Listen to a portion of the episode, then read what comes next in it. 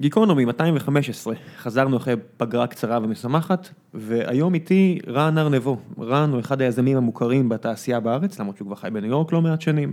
הוא מכר אה, לפני כעשור את חברת FiveMin ל-AOL, כיהן כמנהל די בכיר ב-AOL, עבד אה, על פרויקטים של מאות מיליוני דולרים, לאחר מכן הקים עוד חברה, את Backstage, ובימים אלה הוא מנהל את חברת הומיז, שמתעסקת בהגירה. ובמהגרים, ובאמת שזו לא המילה שהוא הכי אוהב לתאר, אז תשמעו את הפרק ותראו בדיוק איך אה, רן מתייחס לתופעה הזו, שהיא אחת מהחשובות שקורות היום, האמת שגם בעבר, אבל היום היא נמצאת בלב הכותרות בכל המדינות בעולם פחות או יותר, מהמהגרים האפריקאים בארץ ועד להגירת העבודה בארצות הברית ובאירופה וכל מה שקורה באיחוד האירופי, עסקנו בכל הנושאים האלה ובקריירה של רן וב... שלל נושאים אחרים. ולפני שנמשיך, אני רק רוצה להזכיר לכם שהפודקאסט הזה הוא חלק ממשפחת הפודקאסטים של גיקונומי, שכוללת גם את ציון שלוש, שבו יוני נמרודי, זיו להבי ואני מדברים על כדורגל ישראלי, ואת בכל יום נתון, שבו אוריאל דסקל, עמית לבנטל, שרון דוידוביץ' ושלל פרשני ספורט אחרים, מדברים על ספורט עולמי. ועכשיו אני נותן את החסות שלנו, חברת Skyline AI, של אחד האנשים שאני יותר אוהב בתעשייה הזאת, אור הילץ', שהוא ה-CTO שם, ואור מחפש להוסיף מפתחים לצוות שלו. מאז הפעם האחרונה ששמעתם על Skyline כנותני החסות שלנו, הם גייסו סכום מטורף של כסף, ולא רק שהם עשו, גייסו את הסכום הזה, גם הולך להם ממש ממש ממש טוב. אני מדבר מדי פעם עם אור, ומשיחה לשיחה נראה שהכדור שלג שם רק הולך ומתעצם, והם עושים משהו די מדהים. הם הולכים לשנות את הצורה שבה משקיעים בנדל"ן בעולם, באמצעות טכנולוגיה מאוד מאוד מורכבת של אינטליגנציה מלאכותית, אבל בניגוד לחברות שזורקות את זה כ buzzword, אצל החבר'ה של אור, זה באמת קורה. הם מחפשים כרגע Data Engineers, שזה אומר חבר'ה שיעבדו על ה pipeline והארכיטקטורה של ה machine learning שלהם, לא Data Scientist, שם כבר יש להם צוות מאוד מאוד חזק, כולל חבר'ה שעשו דברים כמו תוכנת השח שניצחה את קספרוב, והם מחפשים גם מפתחי front-end, אנשים שאוהבים UI, באופן כללי מהנדסי תוכנה שגם רוצים לעשות אוטומציה, בסך הכל יש שם המון המון משרות, אז אם הדבר, אם התחום הזה בכלל מעניין אתכם, אני אשאיר לינק, לכו באחריות, אחת מהחברות הכי מעניינות שיש היום בארץ. ועכשיו, גיקונומי עם רן ארנבו, תהנו.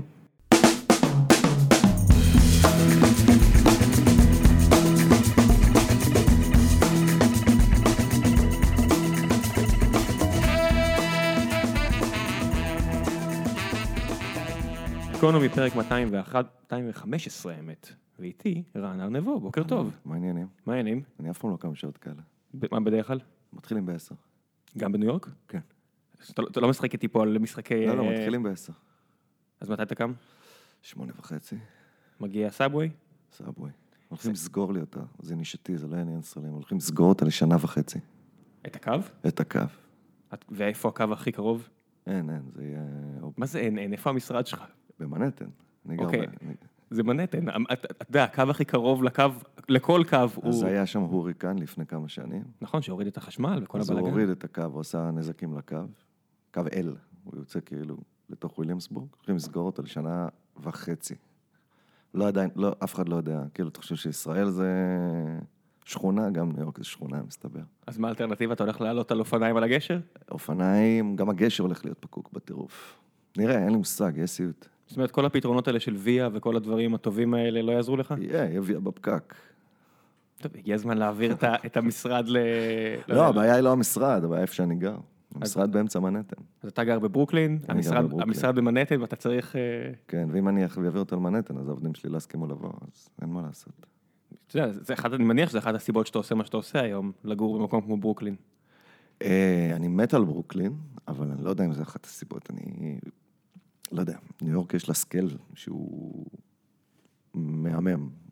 כן, אבל אתה יודע, אתה מתעסק עם מהגרים היום. היום אני מתעסק עם ורוב מהגרים, המאזינים שלנו שהם שומעים מהגרים, הקונוטציה בארץ לפחות, היא שלילית, כמו בהרבה מקומות בעולם, וכשאתה מגיע לניו יורק, ההגירה שם היא כוח, אתה, אתה קולט כמה זה חזק. אבל יש פה שני דברים שצריך להפריד אותם. יש מילה. אני מאוד מאמין ב... ב... שמילים חשובות, גם ב marketing והשחרה של, של, של אוכלוסיות, איך נתניהו תמיד הוא אמן המילים, הוא עושה הסדרה, הוא לא עושה הסכם. והמילה מהגרים היא מילה מאוד מאוד טעונה, אנחנו לא משתמשים בה בכלל. אה, גם באנגלית, המילה immigrants היא, היא מילה שהשקיעו, לא יודע כמה, מאות שנים של marketing שלילי נגדה. וכשאתה אומר מהגרים, על מה אתה חושב? אתה חושב מעמד סוציו-אקונומי מאוד נמוך, אתה חושב פליטים, אתה חושב...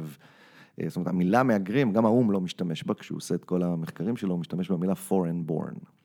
זו המילה שאנחנו משתמשים בה, זאת אומרת... expats, foreign born. expats היא מילה שלבנים המציאו כדי שלא יקראו להם immigrants. אני לא כל כך אוהב אותה, כי אני לא מצליח להבין מה היא אומרת. אני באמת חושב שזה זה כאילו... בריטי- זה בריטים שחצניקים, נו מה. כן, זה קולוניאליסטים, שנכון, זו מילה לבנה נורא, זאת אומרת, צרפתים הרבה פעמים מגדירים את עצמם כאקספאט, ישראלים אף פעם לא יגדירו את עצמם כאקספאט, זה לא בז'רגון, אבל גם ישראלים לא יגדירו אף פעם את עצמם כמהגרים. המילה מהגרים היא מילה קשה.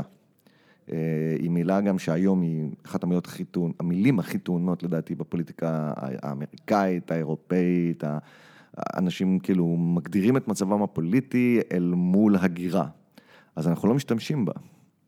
אני גם לא, אתה יודע, אני לא אגיד אני מהגר, זו לא מילה שכאילו עולה לי בראש. באופן כללי, ישראלים, יודע, אני מכיר כל כך הרבה ישראלים שהיגרו לארצות הברית, והם חס וחלילה הם יגידו, ירדו, הם ירדו. עשו- בארץ, הם בארץ לא המציאו ז'רגון אחר. הם אפילו לא יגידו את את המשחק הזה של לעלות, לרדת, הם שם כרגע, הם חיים בחו"ל. ויכול להיות שהם משם כרגע 20 שנה, נכון. וזה לא... אגב, אותנו זה לא מעניין, זה לא מעניין אותי אם אתה חי 20 שנה וחוזר, אני לא מחפש מישהו שהוא כאילו היגר ולא יחזור, שדרך אגב, יש פחות כאלה, עדיין יש הרבה מאוד, בעיקר ממדינות מתפתחות ולא מפותחות, שברור שזה one way ticket, אין פה בכלל שאלה.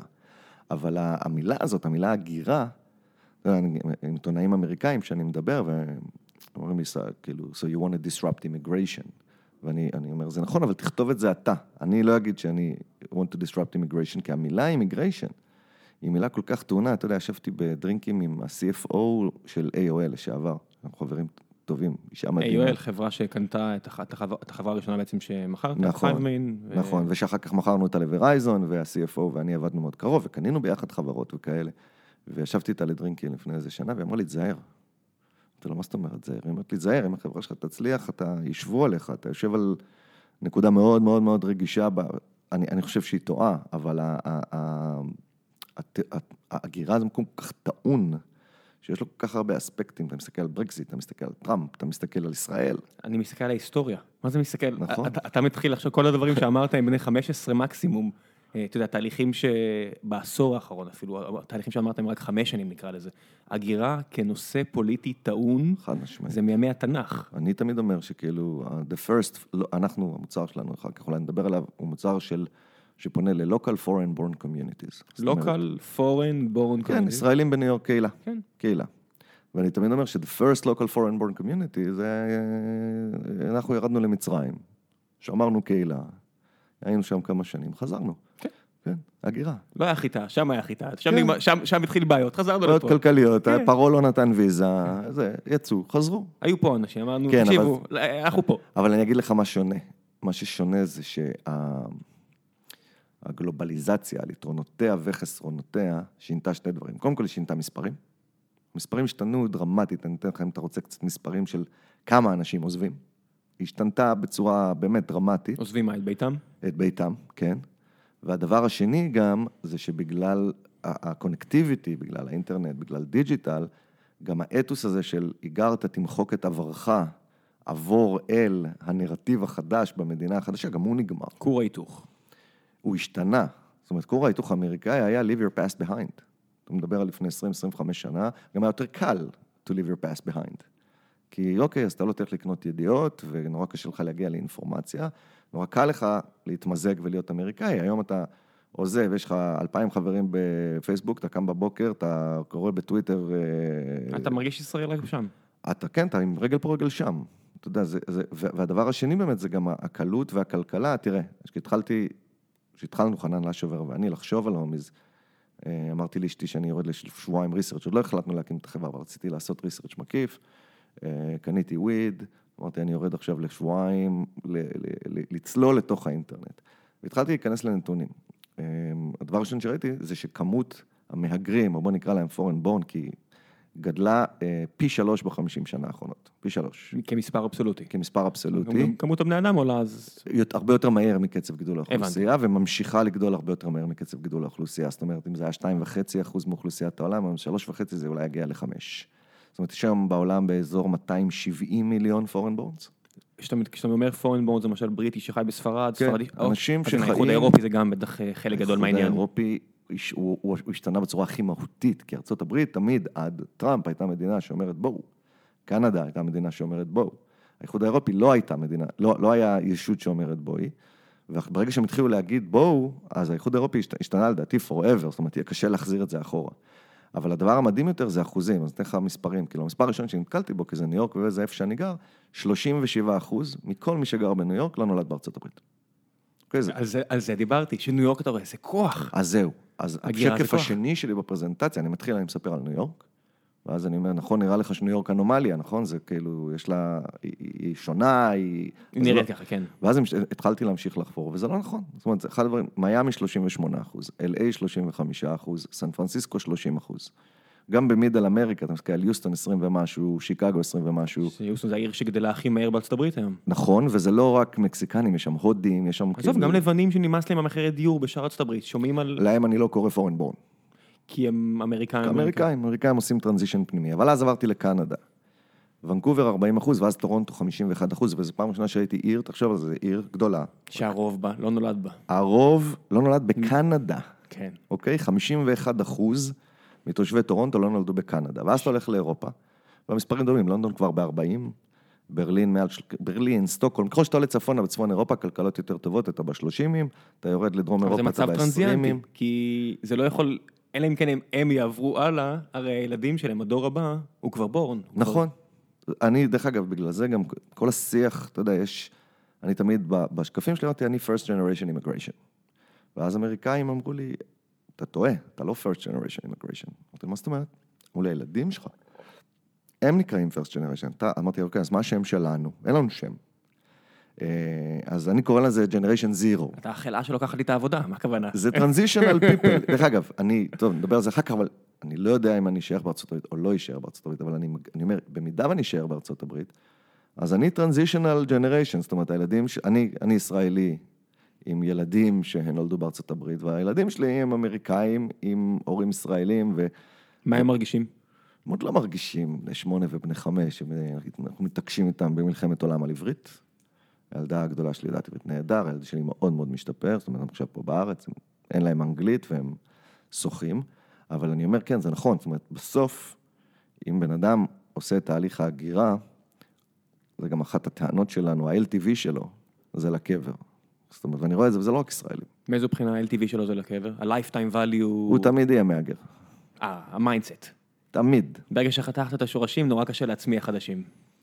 אני חושב שאי אפשר. דרך אגב, אני רואה הבדל מאוד גדול בין אנשים שעברו בגיל 18, 20, 22, לבין אנשים שעברו אחר כך. זאת אומרת, אני כאילו מ-25 ומעלה, זהו. אתה תושב הגטו, אתה כמו... אתה לא חייב להיות בגטו, אבל מנטלית. לא, מנטלי. כן, מנטלית. אתה, אתה, אתה יודע שהפועל חדרה עלתה לליגת העל, שזה מידע לא חשוב בעליל, כאילו, למי שחי בניו יורק, אבל אתה... אתה עזוב, הוא לא חשוב לי אפילו למי שחי בארץ, אבל אתה יודע אותו. יש לי חברים מחדרה שיחלקו עליך, אבל אם, אני אומר, אחד הדברים שאתה מסתכל היום על העולם בגדול, ועל הגלובליזציה יש אלף דברים בעדה ואלף דברים נגדה, אבל היא, היא, היא שינתה את המרקם של ערים, של ערים בעולם, בצורה יוצאת דופן, וזה רק ערים. דרך אגב, כשאתה מתחיל לקרוא על הגירה, במד... הנתונים הראשונים שתקבל יהיו במדינות. אז יגידו לך, אה, 11% מתושבי צרפת מהגרים, ו-12% מתושבי אנגליה, ואתה אומר, אוקיי, סביר. ואז אתה נכנס לערים הגדולות, ואתה מבין שכל ה concentration הוא בתוך הערים. ודרך אגב, כל המצביעים שמצביעים נגד הגירה, לא גרים בערים. זאת אומרת, יש פה איזה תהליך מדהים בעיניי, שעושים דמוניזציה דווקא למשהו שאתה לא, לא גר לידו, בהרבה יותר קלות. מאוד מאוד יהיה קשה בניו יורק לעשות דמוניזציה למהגרים. בוא נגיד שאם אתה עושה, אז אתה קצת הר שפי כזה, שאתה נהיה מאוד, מאוד בולט. מה זאת אומרת? שאם יש מישהו שהוא אה, אה, מתנגד בולט להגירה והוא גר בעיר, נכון? אז הוא, הוא חזק, הוא בולט, הוא, הוא, הוא מדבר מידיעה, אני עושה פה במרכאות, כן. והוא הוא פתאום מעל כל הרעש. ורוב האנשים שמדברים נגד הגירה זה בדרך כלל חבר'ה מהפרברים, מ- מערים- מערי לוויין. אני חושב שיותר קל- שזה, שזה רעש, כי אתה אומר, אוקיי, אתם לא פה בכלל. כן, אבל יותר קל להסיט אותם, כי הרבה יותר קל לעשות דמוניזציה למשהו שאתה לא חי איתו, מאשר, אתה יודע, שאתה בא עכשיו בערים גדולות בעולם, ואתה אומר מהגרים, ובן אדם, יש לו את העוזרת שלו, והוא מכיר את הבן שלה, והוא נוסע בזה, הוא אומר, לא, הם לא, they're not rapists. אני חי איתם, הם אחלה אנשים. ודרך אגב, כל המספרים שתראה על הגירה, אחוזי התעסוקה שלהם גבוהים, אנשים לא באים לגרבץ ב... כן, האתוס האמריקאי של הצלחה עסקית מבוסס על על מהגרים ובני מהגרים. 50 אחוז מחברות, יותר מ-50 אחוז מפורצ'ן 500, זה מהגרים ובני מהגרים, דרך אגב. כאילו, דרך אגב, כל אני- השדרה הניהולית של ה Valley עכשיו פחות או יותר, אתה יודע, משמעית. המנכ"ל של מייקרוסופט, המנכ"ל של גוגל, היוצ- אתה יודע, ה founderים של גוגל, תסתכל, אתה רואה- אתה רואה across the board חבר'ה, שמה זה הגיעו בלי כלום, האתוס הזה של אלי, של טביב, אתה יודע, שהגיע למיאמי עם שקל וחצי ועכשיו יש לו, לא יודע מה עושה את הכסף לו, נכון, אבל דרך אגב. אבל, אתה יודע, זה- זה- זה כבר נהיה חזק ב- ב- במכפילים של 100 ואלף. יש משהו במהגר שהוא בסורווייבל. זאת אומרת, זה אנשים שלא הגיעו לפה, אין שובע. ולא נולדים כפית זהב בפה, וזה אנשים שעובדים מאוד מאוד חזק. ואין חברים. תחשוב, הזמן נכון. שלך מוקדש לעבודה, נכון. כי אין מעגלים חברתיים, שאתה יודע, יש את ההבדל הזה בין הנאה לאושר, לפרודקטיביות, לא יודע אין הרבה הנאה בחיי מהגרים קשים. אם אתה, יש לך כסף, נורא קל להשיג הנאה, אבל כשאתה מהגר אה, עני, אין הרבה הנאה, ואז אתה, אתה יודע, אתה מרכז את הכוח שלך בפרודקטיביות, או במשמעות, נכון או מאוד. ב... ואגב, דרך אגב, כשאני מדבר על קהילות מהגרים, כשבאתי לגייס את הכסף בפעם הראשונה, נסעתי לספארק, שזו קרן שהשקיעה בנו בחברה הקודמת, וקניתי מהם חברה כשהייתי ב-AOL, ואני עובד איתם הרבה שנים. ואחד הפרטנרים בקרן אמר, אתה, אני, אני אשקיע בך כי אני אוהב אותך, אבל אני מאוד לא אוהב את הרעיון. אמרתי לו, למה? הוא אמר לי, כי זה גטו. וכשאתה הולך למחקרים, אתה דווקא מגלה בדיוק שכשאתה מגיע למקום אחר, רוב המחקרים הפסיכולוגיים יגידו שהקהילה שלך היא המפתח הכי חשוב לאסימילציה ולהיטמעות. זאת אומרת, כשאתה עכשיו הודי ואתה מגיע לניו יורק, מי שיעטוף אותך, מי שיעזור לך להתחיל, לפתוח חשבון בנק, למצוא חברים, למצוא עבודה, זה הקהילה ההודית. ודווקא ההיטמעות שלך בקהילה, שממנה, של, ש, של מדינת המקור שלך, היא בדרך כלל הכוח שלך להיכנס כמו שצריך למקום חדש. עכשיו, כן, אנחנו באים מטק, אז זה נראה לנו, כן, אנחנו קצת, כאילו, זה, אנחנו לא לנו קצת, אנחנו מאוד פריבילגיים. מהבחינה הזאת. privileged כן. אבל תיסע לוואלי ותראה, ותראה שזה זה לא נפסק, כאילו, אתה מכיר, ישראלים כן. בוואלי, זה לא כישראלים, זה הסינים ביחד. ההודים ביחד. כולם, דרך אגב, אחד הדברים הכי חשובים אחרי שעשיתי את הריסרצ' וסיפרתי לך, ואמרתי, אוקיי, יש פה מספרים, משהו קרה בעולם שאני חושב שהוא עובר קצת מתחת לרדאר. זאת אומרת, יש פה איזה מגדל בבל, חדש יחסית, שיצרה הגלובליזציה בערים מערביות בעיקר, של כמויות אינסופיות, ודרך אגב, אין גם ריכוז, זאת אומרת, תיכנס לעיר מערבית ותגיד, אוקיי, הנה, 50 אחוז בטורונטו. זה לא ש-60 אחוז הם סינים, זה כאילו, ה concentration הוא... הם הרבה אסיאתים, אבל הם לא סינים. אתה יודע, מהצד שלנו בטח... סינים הם עשרה אחוז והם הכי הרבה. זה long tail, long tail, מלא מלא מלא כאילו, דווקא מספר שתיים זה אנגלים, ואחר כך פורטוגזים, אתה, כל מיני דברים שאתה לא רואה. נכון. ופתאום אתה, אתה רואה את, את כמות הקהילות הקטנות האלה, ואת העזרה שהם אה, אה, נותנים אחד לשני, ותעשיות שלמות שהן מגיעות ומקבלות עזרה, אבל גם כשאתה פריבילגי, אתה פתאום מגיע מול מערכת הבריאות, כי אתה צריך משהו ואתה לא מכיר אף אחד. הבירוקרטיה לא רואה צבע. אתה גם לא, אין לך כן. להתקשר לאימא של ההוא, שאחותו היה אלוף, כלום, אתה יקצר. לך את ה-MRI, וכולי וכולי. ואחד הדברים שהחלטנו באמת לעשות כ-privileged immigrants, אה, זה לנסות לעזור לכולם. ואני חושב שאחד הדברים שאותי הדהימו בכל ה... אתה יודע, אתה הולך לעשות משהו חדש, אתה מכיר את זה, אתה מחפש מי נכשל. ברור. בעיה, ולמה לא הצליחו לפתור אותה, לא ומה- עשו? בנידון. נכון. וגיליתי שבהגירה, nobody tried. מצד שני, אתה יודע, כל פעם שאני רואה, ואני עכשיו לוקח את זה למקום הכי קשה של הגירה, אתה רואה את הפליטים הסורים, אתה רואה את הפליטים העיראקים, לכולם יש ביד סמארטפון. העניין הזה של, אתה יודע, ואנשים אומרים, אה, מה הם עושים, מה הם, הם, הם לא מסכנים, יש להם סמארטפון, אני אומר, לא, כי זה, תכירו בזה שב-2018, זה המציאות, ואז אתה אומר, כלי תקשורת. והיכולת שלך עכשיו לפתור בעיות באמצעים דיגיטליים, מוצרים דיגיטליים, כל בעיה היא אפשרית, כי לכולם יש נכון. סמארטפון. בן אדם שברח מדאעש, והעיר שלו חרבה, והוא נוחת עכשיו בהונגריה בלי שקל על התחת, והוא אשכרה במקום הכי עלוב שבן יצור אנושי יכול להיות, ויש לו סמארטפון. אני חושב שזה כלי תקשורת, זה לא מותרות. עזוב, זה כבר, זה כבר, אתה יודע, זה כבר extension של החיים עצמם, בגלל זה אני אומר, פתרונות דיגיטליים הם כבר הרבה מעבר לאפליקציות כיפיות והכל, זה כבר בסיס לכמעט כל פתרון גדול אפשרי, לקהילות, לכל דבר, ואני אני כבר... חושב שהטלפון שלנו איבר בגוף. תגיד, מתי שכחת טלפון? איפשהו, אתה פעם היית שוכח את הטלפון? שכחתי את הנשק שלי הרבה פעמים, את הטלפון, אתה לא ולא יכול נגעתי בנשק כבר, לא יודע כמה אתה זמן. לא יכול לשכוח היום טלפון, אתה תיכנס למעלית, אתה ישר עם הידיים תשים אותם. לא, זה- בדיוק זה זה. איבר בגוף. כן. כן, זהו, זה חלק מהקונקטיביות שלנו. עזוב, וגם חברות גם דואגות, אתה יודע, זה לא טלפון, זה לך את השעון שלך, זה לא... יש לך את הקשר, יש לך את הקונקטיביטי נכון. הזה, והקונקטיביטי הוא לא לאדמה, אתה יודע, ובגלל שאתה מדבר, אני חשבתי לעצמי שההבדל הוא כבר לא בין, אה, אתה יודע, אנחנו להם, אולי זה, זה לבין כאלה שיש להם שורשים, לבין כאלה שאין להם שורשים, כי כשאין לך שורשים, אז אתה אוהב את ניו יורק, אבל אתה יכול לעבור לגור גם בסן פרנסיסקו, ואתה יכול לעבור לגור גם בלונדון, ואתה יכול לעבור לגור בניו יורק, בניו בניו יורק בחזרה ובתל אביב. ואתה, ואתה יודע, אני מוצא את עצמי, ואני מתחיל להסתכל על אנשים שהם אנשים שורשיים, ואני משתמש במילה הערכית, היפה, שורשיים, ואני מוצא שאני לא כל כך מבין אותם, קשה לי. אתה יודע מה זה אה, תפילת הנערות? לא. תפילת, ת- תרשום ביוטיוב, כי, כי במקרה נתקלתי בזה לפני מספר שבועות, וזה, וזה גורם לי לחשוב, כי, וזה בדיוק העניין הזה של אה, אנחנו והם נקרא לזה. תפילת הנערות זה, זה ב, בהתנתקות, אה, רינו צרור עושה איזשהו סרט אה, יהודי, כן, שמעתי על זה. ויש שם קטע שברגע האחרון, לפני ש...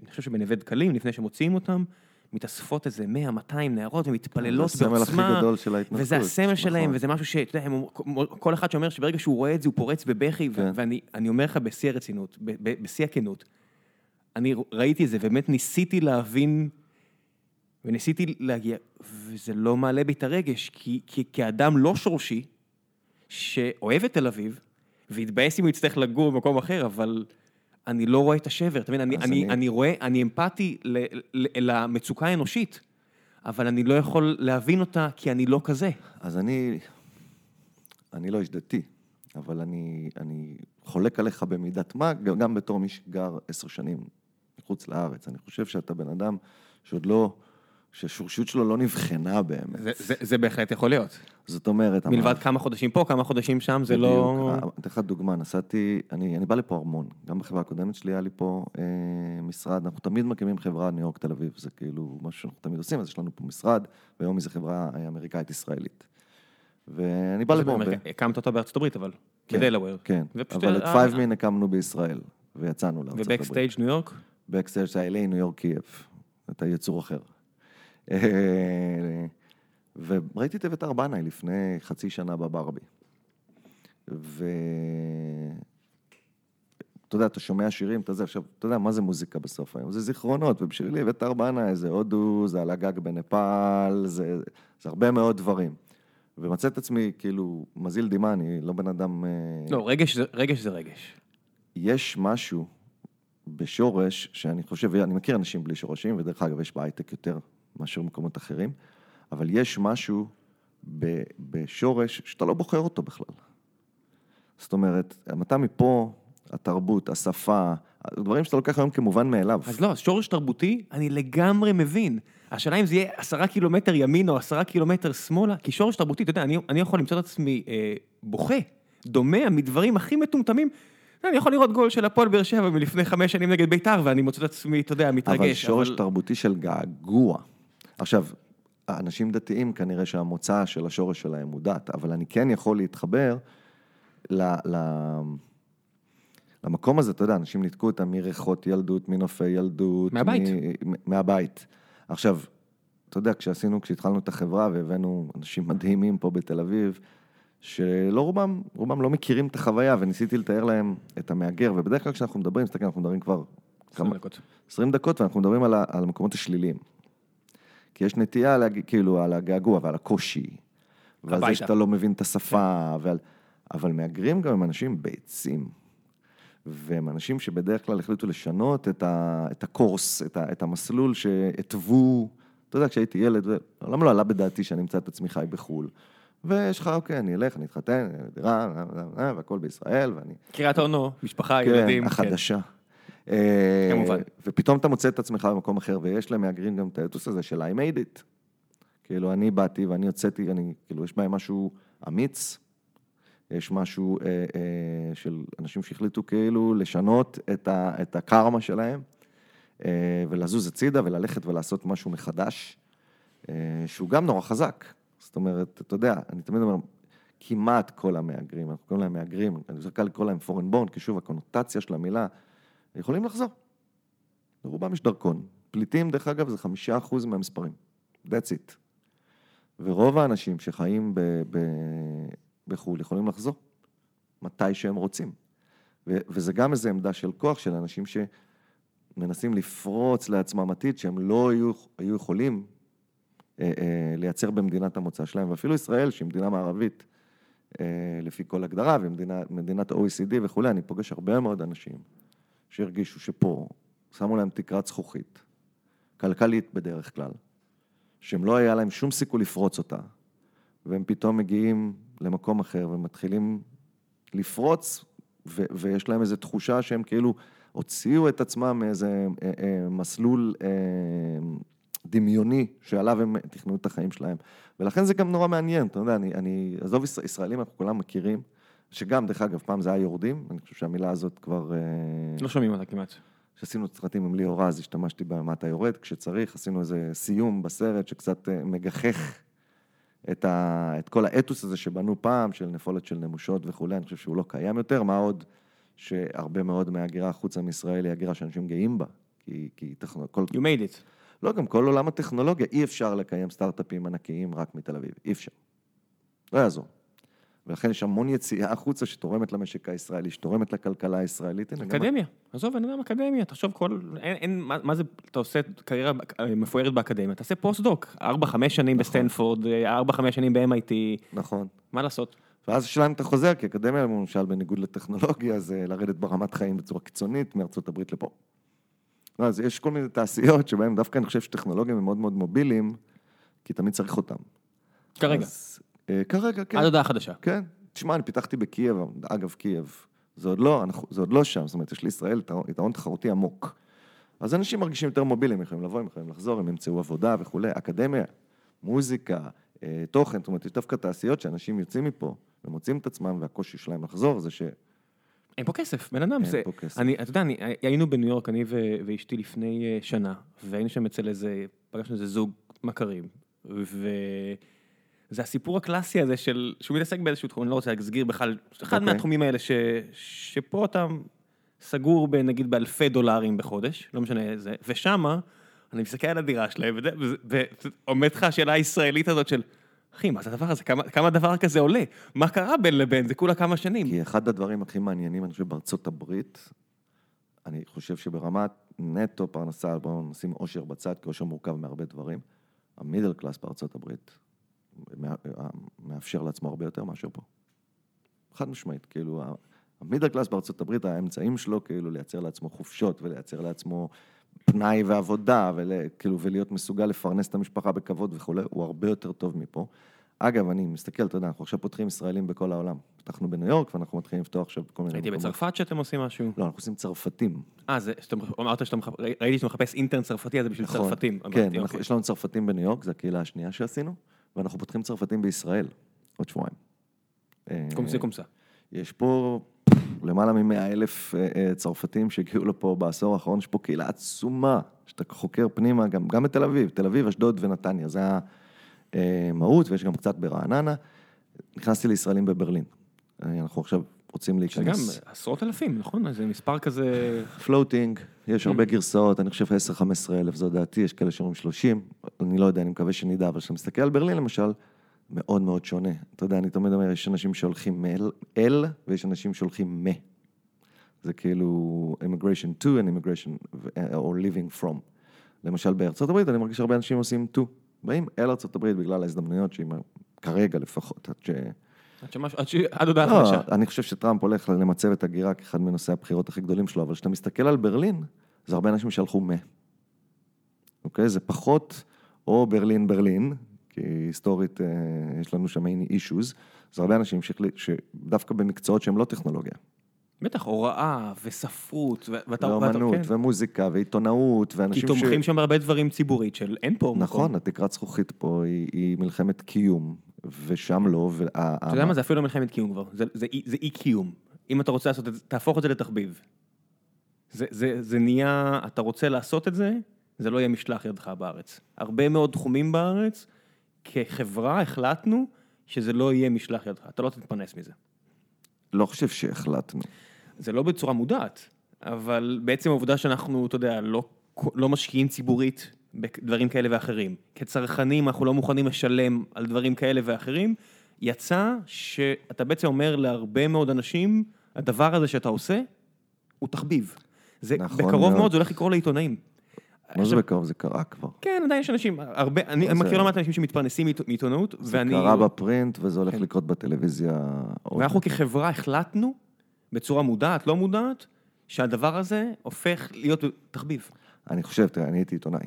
אז יש לי...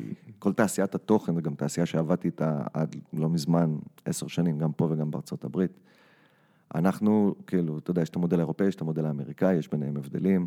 אני חושב שהחברה הישראלית אימצה את המודל האמריקאי too much. אה, ויש פה, מקדשים פה קפיטליזם. וכל התעשיות שאיבדו את המודלים העסקיים שלהם, ותעשיית התוכן היא תעשייה שאיבדה את המודל העסקי שלה. זה גם עיתונות וגם טלוויזיה, וגם היום שרואים פריים טיים, האנשים כבר לא מרוויחים טוב, וחברות טלוויזיה מפסידות, כי נתניהו פירק להם את הצורה, ועכשיו הם התאחדו כדי לחזור להיות break even, ואין פרנסה, ואפילו שבא התאגיד, אני הדבר הראשון שראיתי כשהגיע התאגיד, אמרתי, אוקיי, פרנסה לאנשי תוכן. זאת אומרת, המדינה החליטה להכניס כמה מאות מיליוני שקלים בשנה כדי לגרום לאנשים להתפרנס. כי נאבד המודל העסקי, אז יאללה, תלכו, תעשו סדרות, תלכו, המדינה מממנת. וגם נגד זה יש כתישה, ואני מאמין שיקטשו לתאגיד את הצורה לאורך השנים, אה, והוא לא ישרוד. וכן, יש פה תעשיות, זה לא כזה אידיאלי, אבל... לא, אני אומר, זה לא אידיאלי, אבל זה פיצוי, אגב, אתה מדבר על כאילו מערכת רווחה, או מערכת ש... זה פיצוי אה, אה, על, על מקום שקורס עסקית, והוא חשוב תרבותית. זה, זה, כל תעשיית התוכן קרסה עסקית. כל המודלים העסקיים כאילו התפוררו, אני ראיתי את זה בעיניים שלי, אני גם הייתי חלק מהאגרגטורים החדשים ש... שמשלמים... היית חלק מהבעיה. אה, הייתי חלק מהבעיה וחלק מהחלום ו... וכו' וכו'. וכן, אין ספק, אני חושב שבישראל יש היום תעשיות שקרסו במודלים העסקיים שלהם, והחגורת ביטחון הזאת שהייתה פה פעם, עבור, כאילו כל הסולידריות וה- והחגורת ביטחון הסוציאל דמוקרטית, או איך שתרצה לקרוא לזה, נעלמה, נעלמה כבר להר- להרבה מאוד שנים. אני חושב שאני רואה הרבה מהתוצאות שלה בחו"ל. זאת אומרת, אני רואה, אני, עכשיו, אתה יודע, אני פתאום מתעסק באנשים שעזבו.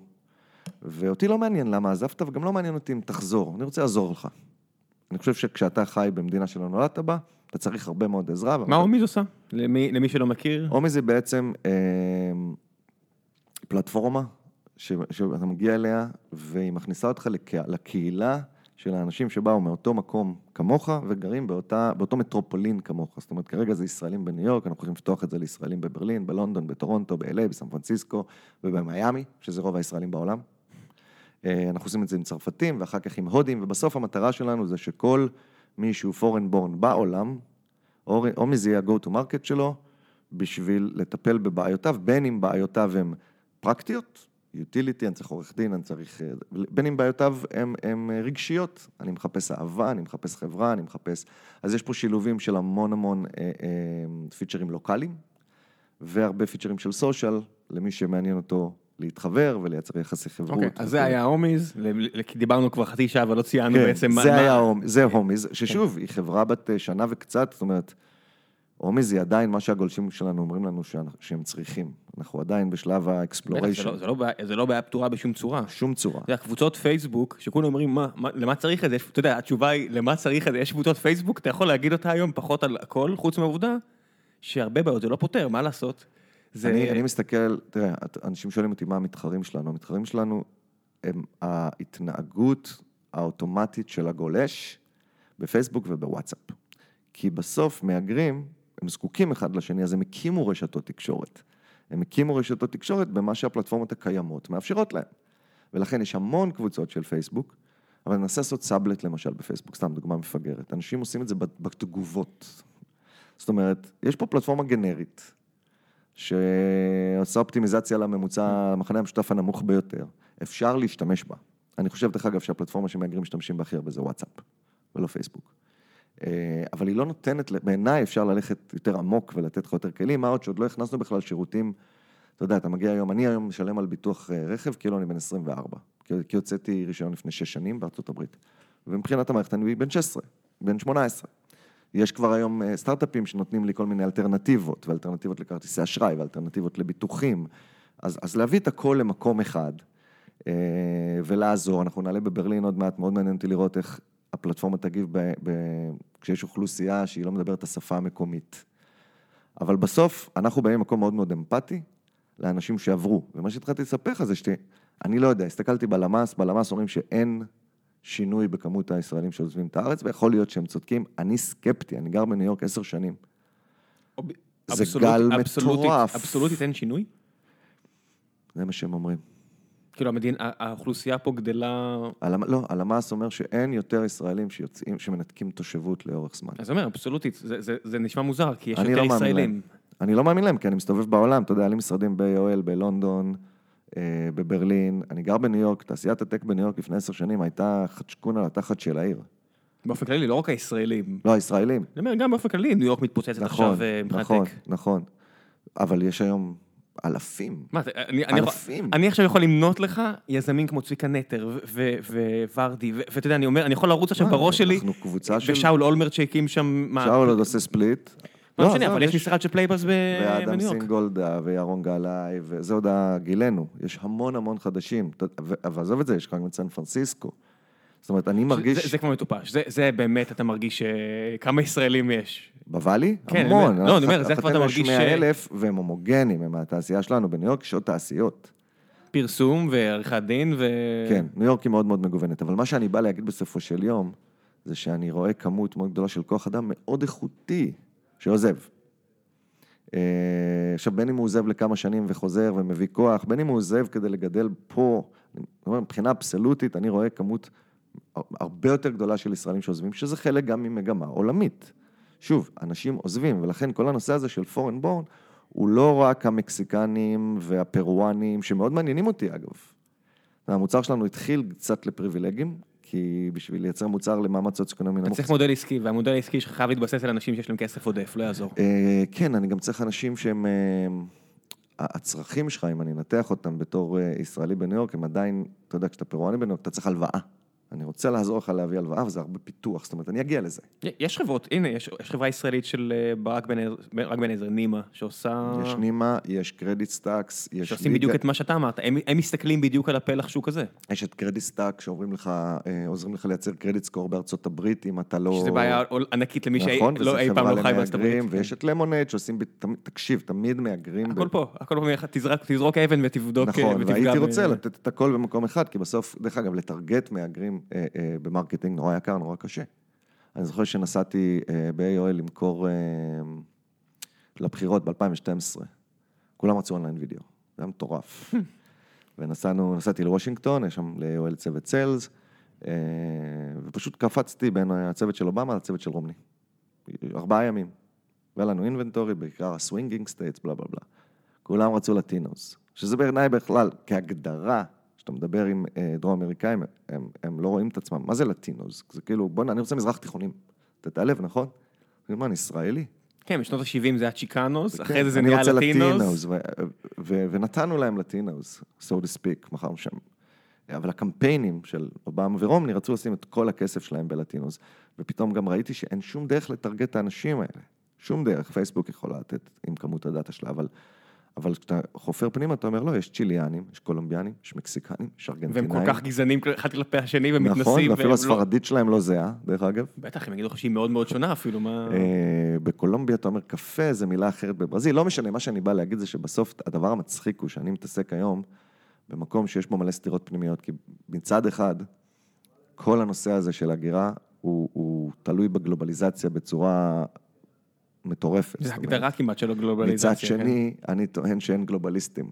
אתה יודע, יש את כל הסטיב בנונים, ואנשים הם לא גלובליסטים, אנשים דווקא נצמדים ללאום שלהם, בתוך הגלובליזציה. זאת אומרת, אנשים מגדירים את עצמם דרך מדינת לאום, בעולם שהוא מתאפ... שאנשים מנסים לשמור על משהו, על שבט, על זהות, על שורש, אז דווקא בתוך כל הערב רב הזה של כל מיני אנשים שחיים בכל מיני מקומות, אתה יודע, נכנסתי לקהילה הצרפתית, אחד לאחד.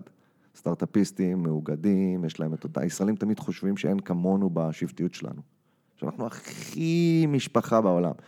אתה נכנס, אתה קוריאנים, הודים, רוסים, סינים, כן, הסינים המציאו את צ'יינאטאון הרבה לפני שהיה בכלל ישראל. שבטיים נורא, יש כאלה שגם מחזיקים את הילדים שלהם בתוך השבט. זאת אומרת, האסייתים. מה, מה זה יש אנשים? תראה, אתה, אתה, אתה אמרת לי, אנחנו נלחמים כדי שידבר עברית. אבל זה לא בשביל להשאיר אותך ישראלי, זה בשביל להשאיר אותך מאיפשהו. במקרה זה ישראלי, ככה לא, יצא. אני לא, אני, אם אני אחליט להישאר בארצות הברית, יהיה לא הוגן מצידי לדחוק בילד שלי להיות ישראלי. הוא יהיה אמריקאי, ואני בילדים שלי, ואני אתן הוא להם... לא יהיה ישראלי, לא משנה מה תעשה. נכון. אבל יש גם משהו אנוכי בלנסות לגרום להם להיות ישראלים. בהורות יש משהו אנוכי באופן כללי, אתה יודע, מה לעשות. צריך להיזהר משהו. לא, לא אנוכי ומאוד כן. אנוכי, אתה יודע. אז זהו, זה מקום מדהים, כאילו, מבחינת, אתה יודע, בסוף אני ביום-יום, ואני במטריקס, ואני ב-BI, ואני בבוא נשנה את הפיצ'ר הזה, איך ובוא איך נשנה את בכלל הגעת הפיצ'ר הזה. למצב שאתה מקים עוד חברה? כאילו, אני ראיתי, היה לך חברה אחת, הצליחה, אפילו הצליחה בצורה מאוד יפה, נה- נהיית בן אדם עמיד, הכל מגניב, נהיית קורפרט אמריקה לפנים בניו יורק, כן. כל מי שמקים חברה, זה המסלול שהוא רוצה לעצמו, ואז אתה מקים עוד חברה, את בקסטייג' שלא... לא הקמתי, הצטרפתי. הצטרפת, כן. והסיפור שם לא מתרומם, ואמרתי לעצמי, אוקיי, הסתכלתי מהצד על שלו, אמרתי, טוב, אוקיי, הוא הולך לחזור להיות קורפרט אמריקה.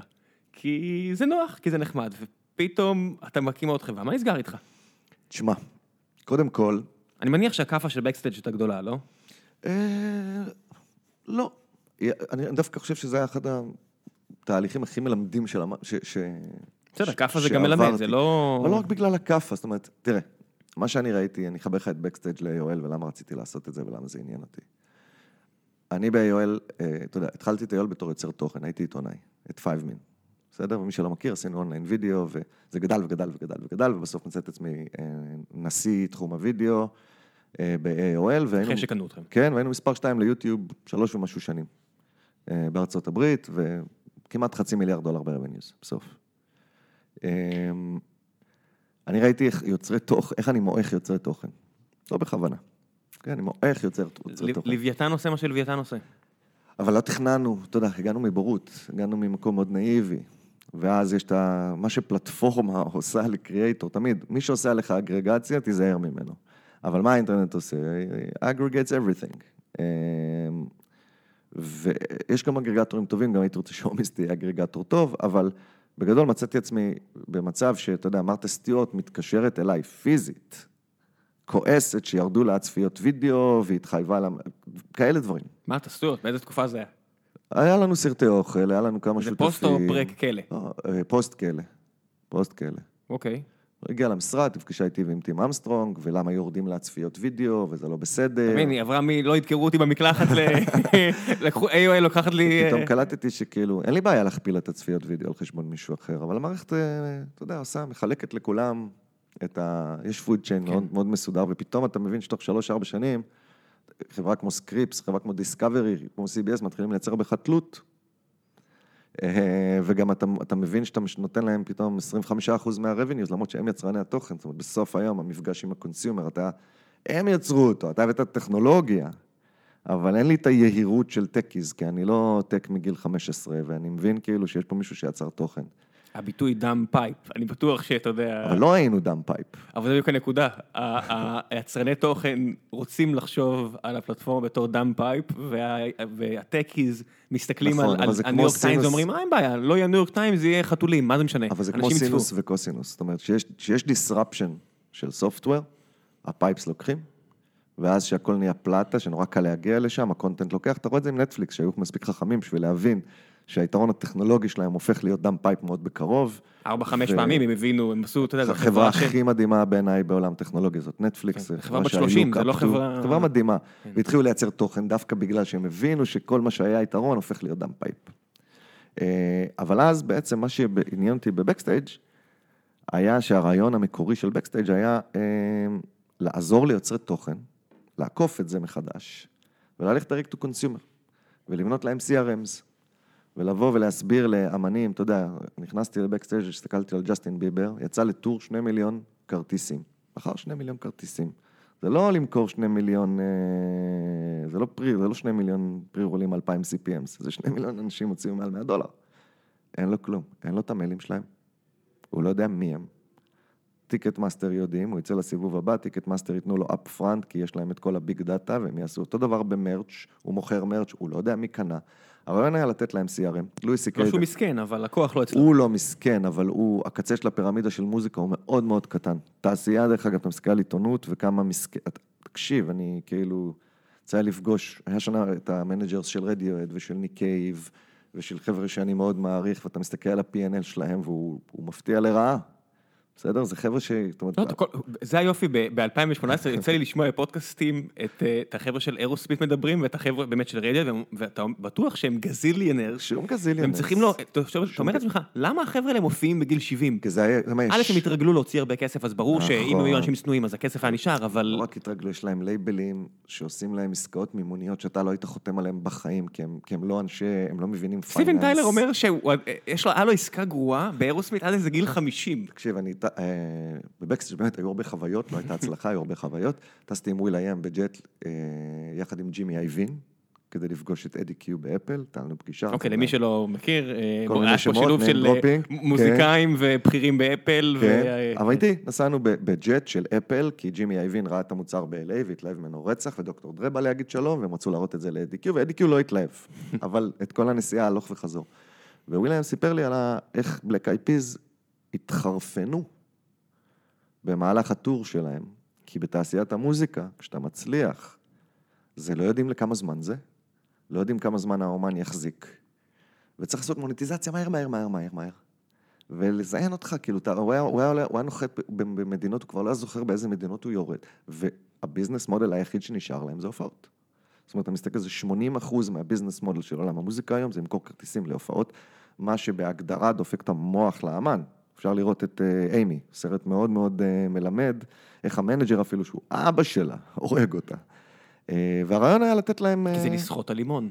לסחוט הלימון, כמה שיותר מהר. כי ספוטיפיי לא, זורקים לך פרוטות. כן, ספוטיפיי זה כמו pre-roll ים, אנחנו מכירים את זה. כן, אין פה מה... content is marketing. אנשים שמנסים להתפרנס, אני חושב ש content בכלל, בעולם היום, content is marketing. כי זה בדיוק הנקודה, מה שדיברנו, זה שכחברה אנחנו מחליטים להפוך דברים מסוימים לתחביב או מייתרים, ברגע שאתה לא מוכן לשלם, זה אתה כצרכן, ברגע שאתה לא מוכן כן, לשלם על מוזיקה, אתה בעצם אומר לאמן, entertain me in person, או שכלום. אבל זה רק על מוזיקה, זה על תוכן, באופן כללי. תוכן נהיה חינם.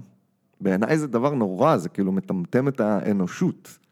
כי, כי אם זה חינם, אתה הולך ויש לך, כאילו, אתה הופך להיות מקום שצורך אופירה אסייגים, כי זה חינם. כי זה חינם, כי זה אותו כן, דבר. כן. כי זה נמצא על אותו, על אותו, זה באותו מדף, כי... ואם מישהו ינסה לבוא גבוה ולקחת ממך כסף, שוב, אפשר, נטפליקס עושה את זה. בישראל מאוד קשה לעשות את זה. טוב, אנחנו נמצאים עכשיו במשרד, הסטרים אלמנטס, כל העניין הזה של סטרימינג, בטוויץ' והכל, אני מסתכל, וזה אנומלי.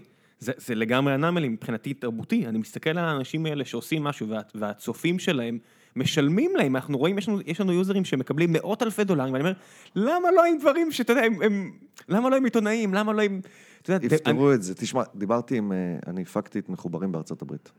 אה, עם רם לנדס, שעשינו סדרה נהדרת, שלא לא הצליחה, אבל הסדרה הייתה מצוינת. על גבי AOL. ב-AOL, כן, כן, עשינו כן. המון סדרות, זכינו באמיז, עבדנו עם כל מיני... זה, ומורגן ספרלוק היה executive producer שלנו, שהוא עשה את סופר סייז מי. מי שלא מכיר, הלך למקדונלד, 30 יום, אחד הדוקומנטרים הכי... משפיעים. משפיעים. ודיברתי איתו על זה, אמרתי לו, תקשיב, צריך לעשות אותו דבר על תוכן, מה ההבדל, מתי היום מגיע והמבורגר עולה דולר? אתה צריך ללכת לבדוק מה ההשלכה הבריאותית של זה, נכון? זה מה שהוא הולך לעשות. הוא אמר, חבר'ה, הצלחנו להוריד את עלויות הייצור של המבורגר למקום שעולה דולר. אני, לתת לילדים שלי מוצר בשרי עם לחמניה, זה עולה דולר חשוד, בוא נלך לבדוק. אף אחד עוד לא הלך לבדוק מה ההשלכות של זה שתוכן הוא חינם. ואני חושב שיש לזה השלכות תרבותיות. אז לחזור לבקסטייג', הרעיון שלי לפחות היה להביא לאנשים האלה CRM ולבנות להם long term business, ולהגיד להם את החומרים הכי טובים שלכם, אל תשימו בטוויטר, אל תשימו בפייסבוק, תשימו בפלטפורמה שלכם. ואז תתחילו ליצור דאטה, ותתחילו ליצור long term monetization וכו' וכו' וכו'. רעיון מדהים. המוצר שיצרנו לא היה לו שום differentiation, זאת אומרת, כל, הוא היה מוצר מאוד יפה, אבל כל הרעיון היה שאנחנו בעצם ייצרנו שם רינג של אמנים שמבינים את זה, ויבואו וייכנסו ברבק של זה ויראו לכל העולם, זאת אומרת זה היה בנוי יותר על, פחות על product innovation ויותר על uh, מעגל של business development שמעולם לא קיים את עצמו. זאת אומרת, בסוף בקסטייג' אתה להעביר, והאמנים לא הביאו לנו תוכן בלעדי at scale, אפילו לא קרוב, אפילו לא טיפה. כאילו גם ככה האתגר שלקחתם על עצמכם אה, כן, זה היה להילחם go big בטוויטר. or go home. go big or go home. זה, זה, זה go big or go home, ואתם לא בשוק בתולי, אתם בשוק שבו יש, נכון, אבל יש עובדה, לוויתנים. עשו את זה שתי חברות. בקסטייג' עשתה את זה, top to bottom, והייתה חברה מדהימה שנקראת פטריון, אם אתה מכיר, שעשתה את זה bottom to top. שוב, הוכחה שלי, תתחיל ב bottom תמיד, אל תיכנס לכל מיני אנשים חשובים. זאת אומרת, מה שגירה לך אותי... לאנשים שיש להם מוטיבציה לעבוד בשבילך. בדיוק. ואז אתה עובד. עם manager, אתה יודע, עבדנו עם אה, אה, סקוטר בראון, והוא היה... פטריון זה פלטפורמה שמסייעת לאנשים להשיג מימון אה, ישירות מהצרכנים שלהם. כן, זה כמו קיקסטארטר, אבל במקום לתת לך במכה בגלל שאתה אומן, אתה אומר, אני אתן לו. דולר בחודש. כן, אני אתמוך בו. והיום היא חברה מדהימה, גם בגדלים שלה, הצלחה כן. מאוד גדולה. אז אנחנו ניסינו לבוא מלמעלה, עם כל האגו, עם כל ה... להיות ב jet עם אה, וויל. כן. ואני חושב שכל המודל העסקי של מוזיקה באופן כללי, בכלל לא בנוי לזה. כש manager מקבל 20% מה, מההכנסות שאתה עושה מחר, והפחד הכי גדול זה שלו, שזה, שהוא יפוטר, כי... אז הוא גם רוצה to cash. כל תעשיית המוזיקה, זה שקיצצו לה את הזנב והרגו לה את המודל העסקי, גרם לה להיות עוד יותר אה, אה, קצר, קצרת טווח במהות שלה. זאת אומרת, עבדתי עם ה manager של אה, ברונו מארס, איש מדהים. הוא אמר לי, תקשיב, יפטרו אותי בסוף, כאילו, מה אתה אומר עכשיו לעשות לי משהו לעשר שנים? ואכן הוא פוטר איזה חודשיים אחרי שעזבנו את בקסטייג'. אז בסופו של יום בנינו מוצר יפהפה, והתחלנו למחזר איתו תוכן שאפשר למצוא אותו במקומות אחרים. החברה, דרך אגב, נשארה ויש לה sustainability וכולי. העניין הזה של הקיצרות טווח, או העניין של לראות קרוב, לראות הוא- קרוב. הוא, הוא לא רק פה, תחשוב, גם החברות הכי גדולות מנוהלות על ידי אנשים שצריכים להצדיק את נכון, הרבעון הקרוב. נכון, אני עבדתי. כן, אני אומר, אני. אני אומר, אני אומר למאזינים, שכשפייסבוק, פייסבוק זה לא ישות חושבת, פייסבוק מלאה ב-PMים, ב product managerים שצריכים להזיז מחט. נכון. הבונוס כל רבעון או כל חצי שנה מגיע על האם הזזת מחט כזו או אחרת, מספיק חזק לצד אחד. ואז אין מחשבה, לא צריכה להיות מחשבה, החברה בנויה ככה, מבחינת החברה לא צריכה ברגע מחשבה. שהנפקת. ברגע שהנפקת זה... מרגע שהנפקת חתמת ברית, בעצם אנשים צריכים עדיין להבין. חברות כן. טכנולוגיה, בגלל ה... יכול, בגלל שבעלי המניות שם הם, הם מאוד מאוד חזקים, הפאונדרים, יש להם איזושהי... אם יש איזה ויז'נרי כמו אילון מאסק שמחזיק. אה, מגדלור של אמת, שמסתכל קדימה, כאילו. כאילו, כן. אבל הכאילו הזה, השקר הזה של אילון מאסק רואה קדימה, הוא מספיק חזק כדי שלא נשאל מה טסלה עושה נכון. כשהיא רודפת על 16 אלף מכוניות ברבעון הזה, לעומת, היי, אומר, הולך להיגמר לכם הכסף, אתם שמים לב? כאילו, אין פה, מה, מה זה החרא הזה? אבל יש איזשהו ויז'נרי שגורם לנו לחשוב של יהיה בסדר. לבעלי, כן, לבעלי מניות, אבל אני אומר שוב, אני בבקסטייג', מה שהבנתי זה ש... ללכת top to bottom לאנשים הכי חשובים בעולם ולגרום להם... בעולם המוזיקה, כן. בעולם, זה לא משנה, המוזיקה, אני אומר שוב, זה, זה, זה, זה אנטוראז', ראית אנטוראז'? בטח. זה אנטוראז'. יש לך קבוצות, על וילות, ואלה שונאים את אלה, וגם המשקיעים שלנו לא נתנו לנו מספיק אמנים, כי להוא יש יותר אחוזים, ונכנסתי לתוך מקום מאוד מאוד... ובסוף היום עזבנו כל ההנהלה, כי... אתה יודע, באנו לבנות חברה מאוד מאוד גדולה. ולא היה שם path לבנות חברה מאוד מאוד נשארתם גדולה. ב scale ה, נשארתם ב- בשלולית שהיא אמנם זוהרת, אבל היא שלולית. היא שלולית, וגם הבנתי שאנחנו, אתה יודע, אנחנו עוד אה, טבעת על היד של כל אחד מהם. זה לא... אני, אני בסטארט-אפ, אני בא לתת את כל כולי, לבנות משהו, ואני רגיל שבעלי מניות ושותפים, זה כל מה שמעניין אותם, ובסוף היה להם הרבה החזקות. אתה יודע, זה אנשים שיש להם חברה פה, חברה שם, חברה זה וזה. בסוף היום החלטנו שאנחנו עוזבים. אני, שתי מסקנות הוצאתי משם. אחת זה שאני אה, בסוף מאמין ב-user generated content, ולא עשיתי את זה אף פעם. כי גם 5min הייתה קצת יותר curated וכולי. בסוף, כדי באמת להיות גדול, אתה צריך לתת כלים להמונים לייצר זה, תוכן. זה הלקח של יוטיוב. יוטיוב, הלונג טייל שלה, זה משהו שהוא כל כך עוצמתי, ורוב האנשים לא מבינים שיוטיוב נכון. לא סופרת אף בן אדם, אנחנו רואים את זה עכשיו כשותפים של יוטיוב. יוטיוב רואה את הלונג טייל. כלום. יוטיוב זה, זה strength by numbers בצורה הכי קיצונית, אפילו יותר כנראה מפייסבוק, כי זה פשוט, החוסר חשיבות הזו ליוצר בודד, נכון? אף אחד לא נספר, כי אף אחד לא יותר גדול מהתמונה הגדולה. וזה לא רק בגלל זה, זה גם ההבנה שאנשים שאני מאוד מאוד יקרים לליבי, שזה יוצרי תוכן, הם עדיין לא אכלו מספיק חרא בשביל לבוא ולהתמודד, אתה יודע, הם קראו לזה no-cal ו-local, זה, אני ישבתי ב-LA, ו-LA באמת מרגישה, ובצדק, שנורת קליפורניה קורעת לה את הצורה. נטפליקס קורעת את הצורה ל studios, יוטיוב ופייסבוק קוראות את הצורה לעולם המוזיקה, לעולם ה... כאילו, הטכנולוגים קוראים להם את הצורה. הפכו אותם ל dumb pipe. אתה יודע, הם מחתימים את הפכו אותם סטילר. ל dumb content. כן, על כן. חמישה סרטים שאף אחד כבר לא שם לב מה הוא מוציא שם, אז הוא מקבל את המאה מיליון, אבל כל האאורה שלו נשבר לגמרי, אבל כל עזוב, ה- אתה, כל הפוד אתה. האמן הכי גדול בעולם, ובא לך account manager שהוא ילד שהוא... סיים עכשיו אה, ברקלי, והוא כן, אומר לך, והוא תקשיב, ה account manager כן, שלך. הקהל רוצה שתעשה קומדיה רומנטית עם, אה, השחרחורת אתה אומר לו, ההיא, מה ו- זה, ואני אעזוב, הוא אומר לך, חבל, יהיה חבל, בהצלחה. אבל עדיין אני חושב שהצד הזה של יוצרי תוכן, אתה רואה את זה גם בארץ, לא הצליח להתאגד ולייצר טכנולוגיה ולבוא ולתת איזה קונטרה. וכשנכנסתי למקום הזה, הרגשתי כאילו מאוד, אה, אוי, אני אעשה תיקון, אני אעזור ליוצרי תוכן, ובסוף הבנתי שאני חושב שמוקדם מדי. אה, ואני מאמין שהכוכבים הגדולים, כאילו מי שישנה את עולם המוזיקה בסוף, זה אנשים שכבר גדלו, שנולדו לתוך digital pipes. סטטיק ובן אל. למשל, אנשים שמכרו כרטיסים לפני, אנשים שכל הזמן יש להם ערגה למיליארדים שגנבו להם, לא מסוגלים לשנות את העולם. מי שנולד כבר לתוך המצוקה הדיגיטלית של מודל עסקי, הם האנשים שיפתרו את זה. מי שעומד על במה וצועק שנאפסטר גנבו לו כשיש לו מיליון דולר בכיס, אולי, אולי אתה לא מספיק רעב כדי לעשות מהפכות. כן. אגב, הם באמת גנבו לו. באמת, הם באמת אבל גנבו? ככה זה. וכאילו צריך להתיישר. אבל זה לפני. גנבו בעבר, נגנב, תעבור, ראית- כאילו ת- תילחם בחזרה, הכסף הזה כבר לא יחזור. כן, ותעשה משהו אחר. ובסוף, אני אומר, יש פה תעשייה גם בארץ, גם בזה, שיש בה טרגדיה, שהמודל העסקי שלה זה הופעות. וזה כל- זה הכל. עזוב, יש קצת מרץ', קצת זה, בסוף, המודל העסקי של מוזיקה, של מוזיקאים, זה הופעות. אמ, עזבתי את העשייה, עזבתי תעשיית התוכן, ומה שבא לי נכון בהומי זה אחרי שאתה מתעסק. רגע, רגע, אבל מה קרה בין לבין? אתה יודע, אני- בין מה למה.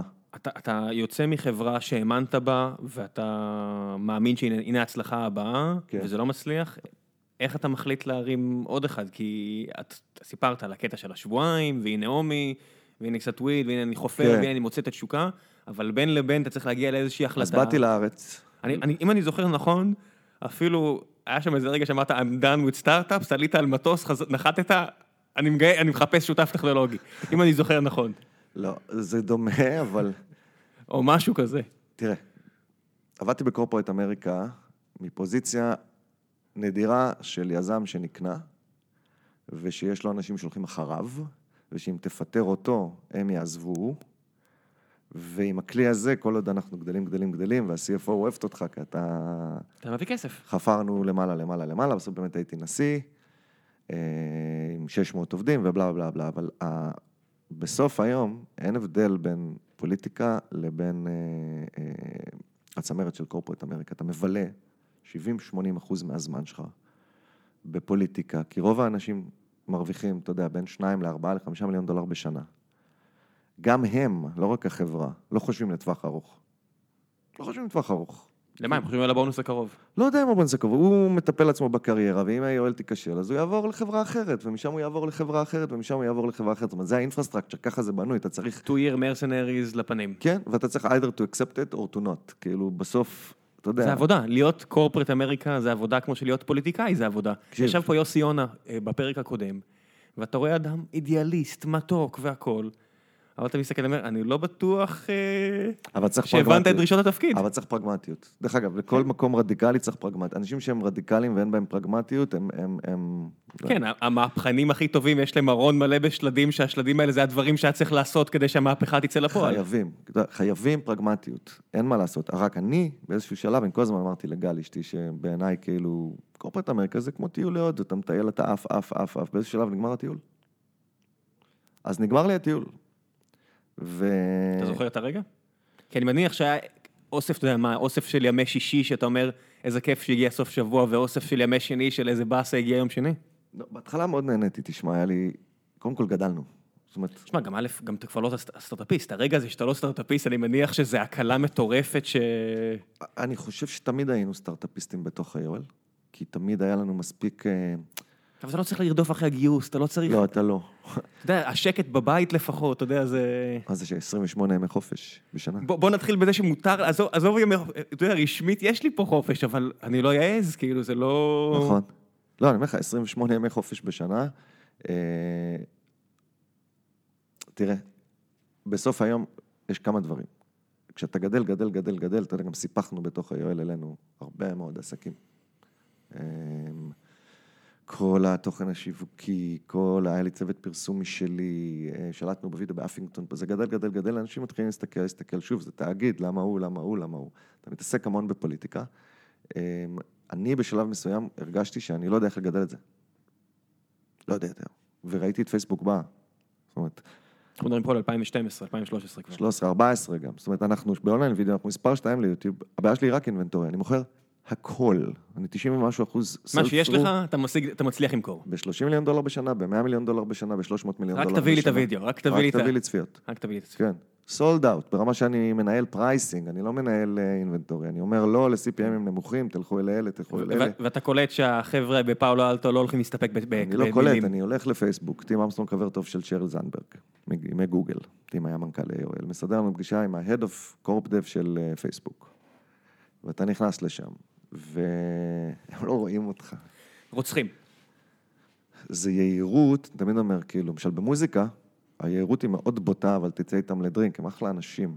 הם, הם, הם יהירות של פיים, לא של, של טק. ואני תמיד מחבב את היהירות של LA הרבה יותר מהיהירות של הוואלי, כי יש פה משהו אנושי. ישראלית. לא יש פה משהו אנושי, והולכים לשתות, ומתבלגנים. ו...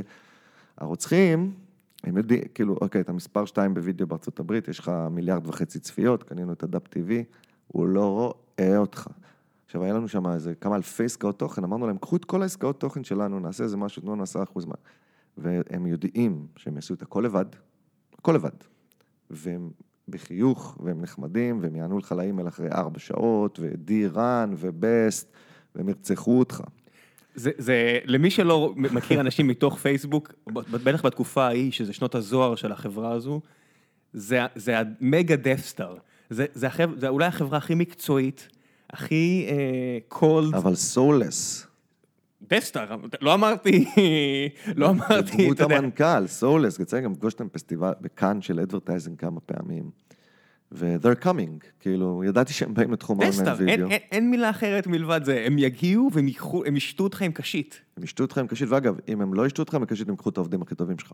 בלי למצמץ. כן, הם נכנסו לתעשיית הפרסום, הם הלכו, הוציאו את כל השדרה הניהולית של P&G, את כל השדרה הניהולית, הם פשוט מרוקנים את הטאלנט הכי גדול בעולם. כן, אתה יודע מי זה מרטין סורל? בוודאי, איזה שאלה. יוסי ורדי הפגיש, לי, הפגיש אותו איתי, והיה לי, הוא אמר שם איזה משהו, מרטין סורל, מה, אה, בכנס השנתי שם? ב- הייתי שם היה- כמה פעמים. אני חושב שאפילו ראיתי אותך שם, ו- בסטרים, ו- כן, בסטרים. אז יצא לי שם להיות איתו באיזה חדר, להתקשקש איתו קצת, והוא נתן שם את האנקדוטה שהוא, שמעתי אותו מדבר עליה לפני כן, שאלתי אותו to dig deep. מרטין סורל הוא אה, היו"ר של WPP, לשעבר. לשעבר, אפילו אה, אותו. כן, היה יועץ של הילרי קלינטון, סר מרטין סורל, השכיר הכי עשיר בעולם נראה לי, היה אחד התארים שלו, ידה ידה ידה, הוא אומר שהזמן שהוא הבין שתעשיית הפרסום בבעיה, הייתה, והוא אמר לי, היה איזה שנה, 2012, 2013, שפייסבוק באו לקולומביה ובאו לכל ה-MBAים הכי טובים, ולקחו את העשרה הראשונים, הוא אומר, פעם, ברור. אני בעצמי הייתי מגיע לחדרים האלה, והייתי יכול להגיד לפרופסורים, לשיקגו, ובסלון ולכל המקומות האלה, תגיד, מי העשרה MBAים הכי טובים שיש לך? ולוקח אותם אליי. ואז הוא קולט שהוא לוקח עכשיו את מקום 70 ו-80 ו-90, כי פייסבוק שולחים, לא את מרק צוקרברג או שריל סנברג, פייסבוק שולחים מישהו שרק לפני שנתיים הצטרף לחברה, והוא בלי למצמץ לוקח את מקום 1 עד 10. אין תעשיית פרסום בעולם. אנשים אומרים תעשיית פרסום, יש בעולם שתי חברות פרסום, גוגל ופייסבוק. אם אנשים לא מבינים את זה, שמתחלקות חזק מאוד ביניהן. אבל זה תעשיית הפרסום. כאילו, כל השאר זה קנייני מדיה שה margin שלהם ירד וירד וירד וירד, הקריאייטיב כל כך חשוב. שוב, קשה להבין את זה בארץ גם, כי בארץ עדיין יש 30 ומשהו אחוז רייטינג בפריים טיים לטלוויזיה garbage. תקשיב, אני אני מוכר אני מוכר טלוויזיה תוכן, garbage. אני מוכר פרסום לפודקאסט הזה, והם הם אומרים לי, תקשיב, אבל בפייסבוק אני מקבל הרבה סטטיסטיקות, אמרתי, אה באמת? ברור, זה מוצר מושלם. אבל הנה, הנה בפייסבוק צריך אתה גם להגיד. מקבל, זה כמו הפודקאסט שלך, מה אפל נותנים לך? מה אתה יודע על הפודקאסט שלך? אה, לאחרונה הם התחילו להגיד לי דברים. קצת, קצת, אתה לא יודע, אתה לא יודע מה ה-completion rate שלך. כלום. אתה עושה פודקאסט, כן, אלא אם כן ה client שלי, הסיבה שיוצרי פודקאסטים מכל העולם אוכלים shit על פרסום, אין לך כלום. תגיד תודה שזרקנו לך משהו מבחינת... תשמע, אז אני אסגור לך את זה. אני הבנתי את הכוח של פלטפורמות. אני הבנתי גם ב-AOL שאנחנו קטנים מדי. עשינו דברים מדהימים, באמת, הפקנו סדרות, זכינו באמיז, לקחנו, עשינו דברים ניסיוניים גם בתוכן, גם בטכנולוגיה. התעשייה הזאת התחילה להיות כל כך lucrative. אמזון נכנסה, נטפליקס נכנסה. אני חתמתי עם אה, עזיז אנסארי על סדרה, הוא התקשר לבטל אותה, כי נטפליקס נתנו לו הוא אמר, תבעו אותי. ברור. כן, הגיע... ג'ים ג'פריס אומר את זה במופע שלו, זה במופע של כן, ג'ים ג'פריס. נכון. הגיע כסף יותר גדול, ואתה חברה של market cap של שלושה וחצי מיליארד דולר. עשיתי דברים, ב- הפקנו ב-12 מיליון דולר, באתי ל board, אמרתי, תביאו לי 50. מ- Master of None לפי דעתי של עזיז אנסארי זה, זה חברה של, זה, זה תוכנית של 50 מיליון דולר אני חושב. משהו כזה. עכשיו, אז קודם כל עזבתי את AOL, כי אמר- אמרתי, אוקיי, אנחנו קטנים מדי, וגם טים ראה את זה, הוא לא סתם אה, נמכרנו לוורייזון. זאת אומרת, באיזשהו שלב חברה כל כך קטנה לא יכולה לקיים את עצמה בעולם של כאלה גדולים. אבל אחד הדברים שכן חנן ואני דיברנו עליהם אחרי בקסטייג' ואחרי AOL ואחרי ורייזון וכל הסיפור הזה, זה בוא נעשה משהו טוב. בוא נעשה משהו טוב. קרמ- קארמתית. כן, אתה יודע, אני יושב ב board, ישבתי ב board אה, של Talkspace. אתה מכיר את Talkspace?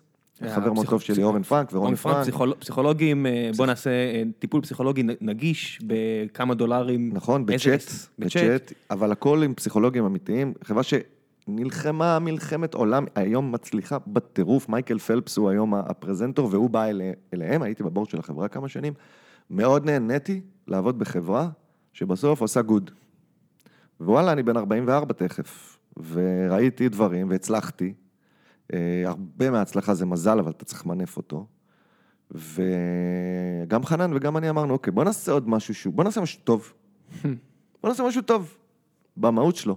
ואני חייב להגיד לך שאחד הדברים המדהימים ב Homeis, זה ה reaction שאני מקבל בכל מקום שאני הולך אליו, וכמה בא לאנשים לעזור לנו. גם משקיעים? בטח.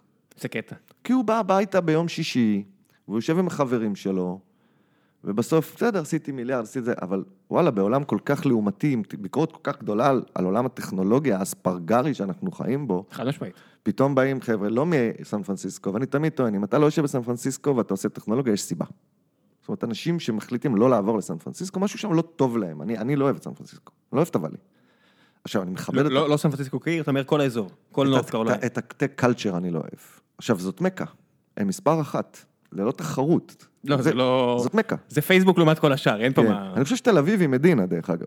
לא ניו יורק. היא מדינה עד שלא נאבד אותה, זה לא... כ-R&D, תל אביב לוקחת, אתה יודע, פיתחתי בבולטימור, פיתחתי בלונדון, פיתחתי בניו יורק, פיתחתי כן. בקייב, תל אביב מספר 2, עם, פער משמעותי. ואנחנו, בוא נגיד שמבחינה הטכנולוגית, גם אנחנו ממשיכים לעבוד על זה. אתה יודע, הכמות אירועים שיש פה, תל ואנשים אביב עוזרים אחד לשני. מדהימה. כן.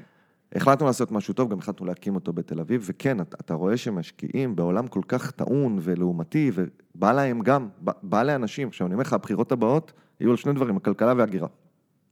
עכשיו, הכלכלה הוא יגיד בחירות הצלחתי, ארצות הברית, אתה מתכוון. כן, 2020. כלכלה הוא יגיד הצלחתי, בואו נראה. כן, כרגע. והגירה, זה, שם זה המקום היחיד שיש לו לדעתי, בסקרי דעת קהל שהוא רוצה, הוא מרגיש שיש לו שם מספיק leeway להיכנס בהם. ומה שעושים היום למהגרים בארצות הברית, גם לאנשים כמוני, מקשים, אתה רוצה להעביר ויזת H1B, שזה ויזה של הודים ממעסיק למעסיק, מקשים עליך. אתה מגיש בקשה מ green card לאזרחות, מקשים עליך. לדעתי רק התחלנו. יש לך את החומה זה במקסיקו. רוח המפקד, זה אפילו, זה עדיין לא הוראות, זה רוח המפקד. זה עדיין לא אפילו... צווי שעה. עכשיו, תסתכל על ברקזיט, מה זה ברקזיט? זו תגובת נגד להגירה. בלונדון רצו את הברקזיט. בטח. לפן, מה המצע שלה? הגירה. באיזשהו מקום הפכו את, ה, את המהגר, יודע, נורא קל להסית נגד החלש, תמיד. נגד השונה.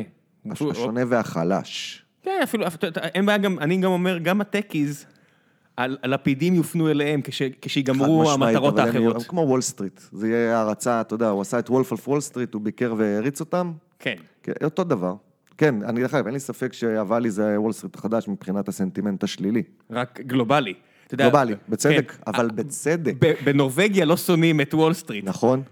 את, את סן פרנסיסקו ואת ה Valley, יש לי, יש לי איזושהי סברה להאמין, שאם לא, לא יהיה איזשהו שינוי, כל העולם ישנא. אבל בצדק. הכל בסדר, אני לא אומר... אה, אני אומר, כאילו, יש שם, שוב, אני הסתובבתי המון בוואלי. קודם כל, כמות הכסף שנכנסה לשם ב-20 שנה האחרונות, היא בלתי נתפסת, אבל הם כל כך עסוקים בשיח של אה, we do good בזמן שהם לא, שזה כל כך צורם. אתה הולך ברחוב בסן פרנסיסקו ויש תחנת אוטובוס לפייסבוק, תחנת אוטובוס לגוגל, תחנת אוטובוס לאנשים רגילים. אני חייב להגיד לך שאני מרגיש שכבר כמה שנים אין יותר ה-We do good. זה, זה, כבר, זה כבר לא נאמר. בנרטיב שלהם בעיני אני חושב עצמם, שאפילו, כן, בין, אני חושב יש. שאפילו בתוך החברה, אה, מאמר מוסגר, אה, עובדים בפייסבוק שאני מכיר, עדיין, אה, עפים על... האמת שאני לוקח בחזרה, כן. כי גוגל למשל, עכשיו באחרונה, רק, רק בשלוש, בחודשים האחרונים שמענו על שלוש אה, מחאות שלהם, הראשונה הייתה אה, הדרונס שהם סירבו לפתח, עכשיו מנוע חיפוש סיני שהם מסרבים לפתח, אז איפשהו הנרטיב עדיין קיים. מסרבים? יפותח המנוע חיפוש, אבל, אבל יש ניצנים של רזיסטנס. אה, כן, אה, אבל בוא נגיד, בפייס בעיקר, זה המחט. מזיזים, כולם מזיזים את המחט, ועד עד שיוכח אחרת, אה, יש אפילו, אני לא אזכיר שמות, אבל יש אפילו ישראלי כלשהו שמתעסק בלהילחם בפייק ניוז, אני בטוח, ביני לבין עצמי, או, או בינו לבין עצמו, שהוא מאמין שזה to do good, אבל יש פה גם מטרות אחרות. אתה יודע, הם לא רוצים להגיע ל Standard Oil. הדבר הכי מפחיד, אני מניח, גם- אם, אלה, הם הכי מפחדים מרגולציה. כן, אם, אם אני מרק צוקרברג, הדבר שהכי מפחיד אותי בתור יו"ר פייסבוק זה Standard Oil, פסיקה מלפני 100 שנה שפירקו את אה, Standard Oil לכל החברות הקטנות. אם לך. למייקרוסופט, אתה לא צריך ללכת אחורה. כשהיה ביצים לממשלה האמריקאית, כן, אבל מייקרוסופט היא עדיין, החברה השנייה הכי גדולה, או השלישית הכי גדולה בסדר, בעולם אבל זה מה בוולואציה. לפ- מה יעשו לפייסבוק? יגידו להם, תמכרו את וואטסאפ, תמכרו את אינסטה. זה- אם הם ימכרו את אינסטה זה הרבה יותר גרוע מאשר כל נכון. דבר שעשו למייקרוסופט. נכון, אבל צריך לעשות להם את זה. אינסטגרם זה מפלצת... אה, תשמע, יושב ילד באירלנד, בן 27, ומחליט מה יהיו להבות הסכסוך הישראלי-פלסטיני. אתה, מישהו עושה עכשיו סרט, תלכו לדקור יהודים, אתה עושה רפורט, יושב ילד בן... 5,000 כאלה בבניין של בדבלין, 30 קומות של... כן, שמקליק, ואחר כך הם אה, יוצאים לשתות ואומרים להם, you are the best in the world, והם שותים הם לא כלום, יש להם NDA, מהפאקינג שלהם. שאוסר עליהם לספר שהם בפייסבוק אפילו, במקום הזה. זה, זה, זה באמת טירוף. אז עולם הטק, אני חושב, מתחיל עכשיו, אני מאמין, יש עכשיו חברות שהן חברות למטרות רווח, שרוצות אה, לעשות דברים יפים. אני רואה את זה, ראיתי את זה ב Talkspace. אה, ברור שהיום בסוף אני רוצה לעשות מזה משהו מסחרי, אבל אני חושב שאני לא רוצה שפרסום יהיה המודל העסקי שלי. כי אני באמת? באמת מאמין, לא, המון פינטק, המון services, classifieds, אני לא חושב שזאת תהיה הבעיה, הבעיה שלנו זה להוכיח שאנשים צריכים את זה, אני לא חושב שתהיה לנו בעיה לעשות מוניטיזציה, אבל אני כן חושב שזה גם מתחבר לכל מיני דברים שדיברנו עליהם כל הפודקאסט. אנשים כל הזמן מדברים על פייק ניוז, אנשים כל הזמן מדברים על אה, אה, פייסבוק הרגה את העולם, זה מה שאנשים שוכחים, אני חושב שהחיבור הזה, בין, שה- כשהמודל העסקי שלך הוא פרסום, אני חושב שזה לב כל הצרה. עכשיו, אתה עכשיו נכנס לזה ואתה מתחיל להכיר את ה... אנשים חושבים, אה, subscription או פרסום, כאילו זה מעבר ממשהו שהוא X ושני X, וזה מעבר מ-X ל-1000X. זאת אומרת, אם יש לך אנשים שמשלמים, כמו נטפליקס, תראה לאיזה רמה אתה יכול להגיע, תראה איזה איכות אתה יכול לייצר. פרסום, אתה חייב מסות מטורפות. אז כשאתה חייב מסות מטורפות, ומגיע דונלד טראמפ, או אופירה אסייג, וכולם עושים share, בין אם הם כותבים אה, אה, מגעילה, לבין אם הם כותבים כל הכבוד. זאת אומרת, כל המנגנון הזה שמניע את כל העולם, הוא מנגנון של פרסום, ואני חושב שהיום זה יכולה להימלט מזה, במידה ונצליח. אה, כי בסוף זה מה שמייצר להרבה מותגי תוכן. גם אתה, אתה תראה, יהיה לך הרבה, כשתתחיל לעשות כסף מפרסום, אנחנו שם. אנחנו- אנחנו- הדילמות שאתה מתחיל להיכנס אליהן, שם. הערכיות. הערכיות. אנחנו... תמיר מאירי שואל, אה, אומר, אני אשאל לגבי הפיל שבחדר, אה, היות ואתה קרוב לעניין ההגירה כל כך, מה לדעתך הפתרון עבור מדינות אירופה בעניין ההגירה? איך ניתן לעשות אסימילציה למהגרים בצורה שתעבוד? כמה מהגרים באמת אפשר לקלוט? ומה אפשר לעשות עם כל אלה שמגיעים בהמוניהם למדינות שאיך נאמר לא אוהבות מהגרים? בסוגריים, אה, הונגריה, פולין. קודם כל, מי אני? אתה יודע, שאלה גדולה. אדם דעה. אה, אני חושב, אירופה יש misconception, רוב ההגירה לאירופה היא מאירופה. אנחנו כאן חושבים שזה מוסלמים, מוסלמים, כי כותבים לנו בעיתון, הם משתלטים על אירופה, אתה נכנס למספרים, זה, זה, יש הרבה מוסלמים באירופה, אבל זה קשקוש. רוב המהגרים באירופה הם אירופאים. ובשביל זה גם יצרו את האיחוד האירופאי. זה כדי לקחת cheap labor זה ממזרח אירופה. שהבריטים לא רוצים את האיחוד האירופי. הם לא רוצים, הם לא, דבר ראשון הם לא רוצים פולנים, אחרי זה הם לא רוצים אני בטוח. אבל שהם לא רוצים פולנים, כי מי יעשה את העבודות? בסדר, אתה קודם חושב על... אה, פה אומרים תגרשו את החבר'ה מהמהגרים, ומי יעשה פה את העבודות שהם עושים? זה... אבל זה לא אנשים שחושבים על ארבע- צעד ארבע. ו- ודאי, אז אני אומר, קודם כל צריך, ההגירה לאירופה היא לא הגירה של מוסלמים. היה גל פליטים מאוד מאוד גדול, הגיעו הרבה, אבל היא לא הגירה של מוסלמים. אני חושב שבסוף היום, אני אומר, יש איזה מצב של ערים נגד פרובינציה בכל העולם. והומיס, דרך אגב, היא מוצר לערים. אנחנו לא מדברים על פרובינציה. כן. ואני חושב שבסוף יש איזה 52-48, מישהו צריך לכתוב ספר לקרוא לו 52-48, כי תמיד מפסידים 52-48, וכשאתה מסתכל ומנתח גם תוצאות הבחירות בארצות הברית וכולי, ההתנגדות למהגרים היא בדרך כלל מאנשים שלא גרים איתם.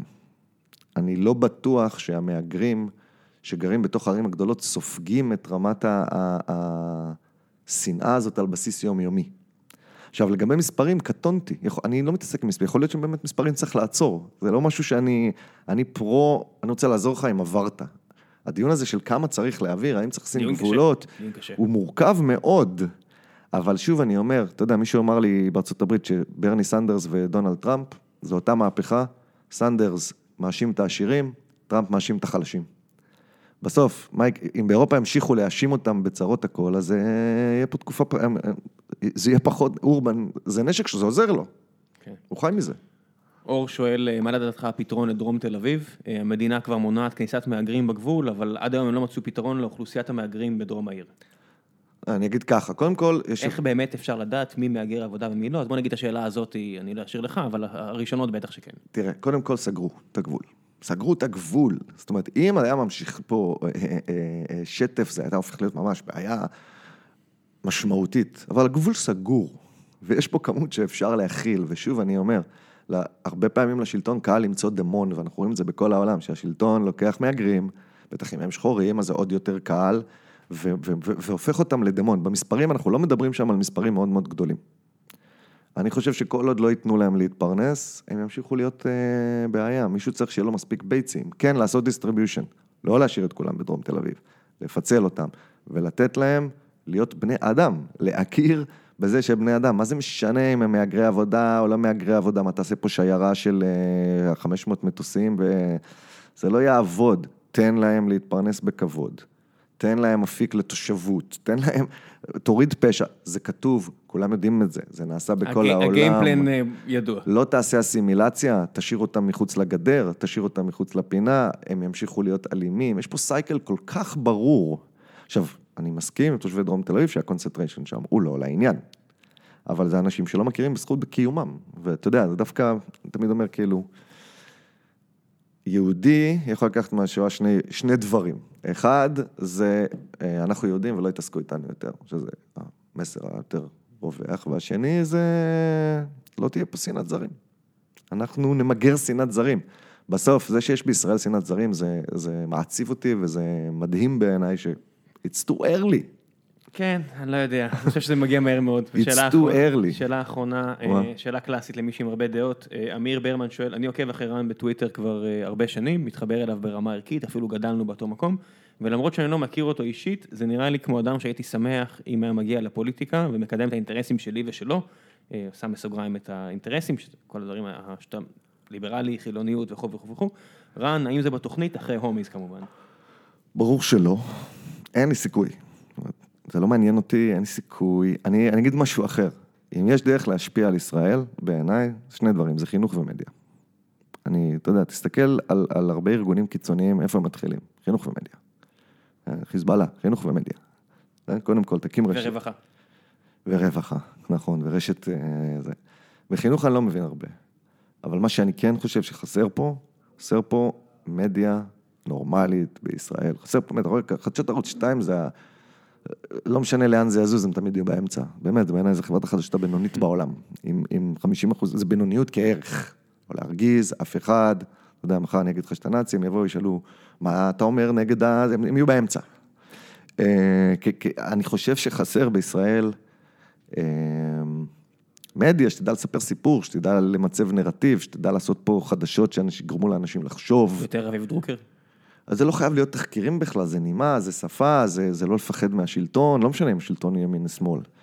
אה, אני חושב שאגב, דיבורנו על תוכן ושהוא חינם ומה קורה, והרמה גם של המדיה מידרדרת, כי כשאתה רוצה להתפרנס בפרסום, אתה לא רוצה להרגיז אף אחד. אם אי פעם הייתי רוצה לעשות פה משהו, אני לא יודע, כן, זה... להקים גוף מדיה. להקים פה גוף מדיה, כאילו... וייס. וייס ישראל. הלוואי, אבל שוב, אין מודל עסקי. זה לא, זה לא מספיק גדול. השפה, דוברי השפה העברית לא מספיק. כן, לא יכולים לפרנס, אה, זה כן. טרגדיה. לא, אתה מבין, הם לא יכולים לפרנס בצורה פסיבית. לא, אתה תצטרך לקחת מהם כסף. בדיוק, אתה מבין, אנחנו כבר מדברים כאילו זה לא אפשרי, אבל האמת היא שנטפליקס מוכיחים שזה כן אפשרי. אתה, זה נורא קשה. נטפליקס כן. פשוט מציפים אותך בתוכן, והם מצליחים לשכנע אותי, כמו כמוני, הרבה מאוד אנשים נכון. משלמים להם כסף.